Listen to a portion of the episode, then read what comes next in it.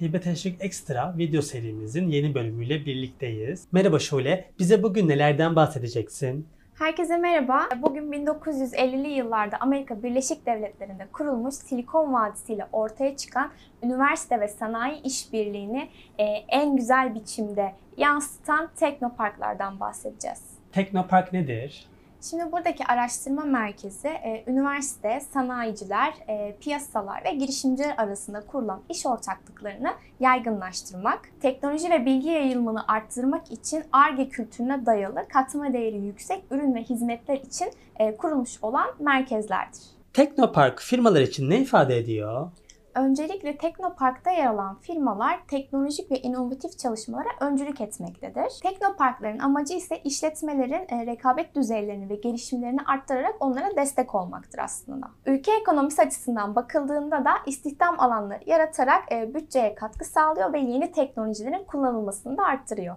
Peki Teknopark'ta yer alan firmalara sağlanan muafiyetler nelerdir? Ee, ben bunu hemen bir tablo olarak yansıtmak istiyorum aslında. Şimdi bu tabloda Teknopark e, muafiyetlerini göreceğiz. Bunlar nedir diye bir bakalım. E, gelir ve kurumlar vergisi stopajı teşviki, e, personel ücret vergileri stopajı teşviki, katma değer vergisi muafiyeti ve sigorta prim teşviki şeklinde görebiliriz buradaki muafiyetleri. Türkiye'de kaç tane Teknopark var? E, Sanayi ve Teknoloji Bakanlığı'nın 2021 verilerine göre şu an Teknopark sayısı 89'a e, ulaşmış durumda. Bunlardan 73 tanesi aktif olarak e, faaliyetlerini sürdürmekte. 16 tanesinin de altyapı çalışmaları devam ediyor.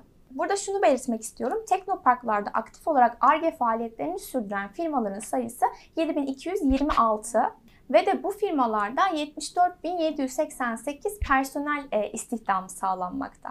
Bunun yanında teknoparklarda yer alan ve ARGE faaliyetlerini e, sürdüren firmaların toplamda 11.887 tane projesi mevcuttur. Teknopark'ta yer alan firmaların sektörel dağılımı nasıl oluyor? E, ben bunu da hemen bir grafikte göstermek istiyorum aslında. E, burada ilk 5 sektörü oranlarıyla yansıtmak istiyorum. E, Teknopark'ta yer alan ilk 5 sektöre bakalım birlikte. E, en başta bilgisayar programlama faaliyetlerini görüyoruz %46 e, oranla. Sonrasında doğa bilimler ve tek, e, mühendislikle ilgili diğer araştırma ve deneysel geliştirme faaliyetlerini görüyoruz.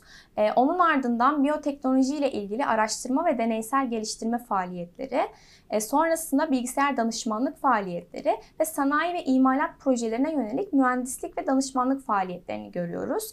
E, grafikte aslında Teknopark'taki ilk 5 sektörü gördük. Diğer kısımda ise e, farklı sektörler yer alabilmekte. Peki Teknopark'ta yer almak için ne yapılması gerekmekte? Öncelikle bir projenizin olması e, gerekiyor Teknopark'ta yer almak için. Sonrasında ilgili Teknopark'ın web portalından başvuru gerçekleştiriliyor. Sonrasında proje değerlendirme komisyonu toplanıyor ve projenizin kabul edilip ya da e, reddedileceğine karar veriyor. Eğer projeniz kabul edilirse e, kira süreciniz başlıyor Teknopark'la. Ek olarak da bu süreçte e, firma kendi şirketini Teknopark'a taşıyabilir, bir şube açılışı yapabilir ya da yeniden bir şirket e, kurabilir. Bu tamamen firmanın kendi tercihinde olan e, bir durum.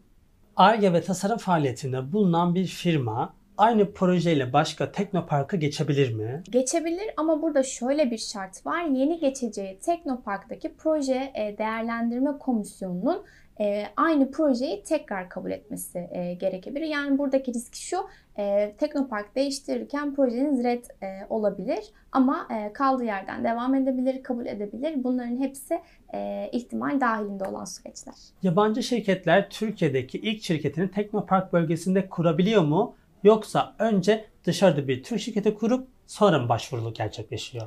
E, yabancı şirketler ilk e, şirketlerini Teknopark'ta kurabilirler. Yani ayrıca dışarıda bir şirket kurulup Teknopark'a başvuru yapmalarına gerek yoktur. Yabancı dilde proje başvurusu kabul ediyor muyuz yoksa sadece Türkçe projeyle mi başvuru gerçekleşiyor?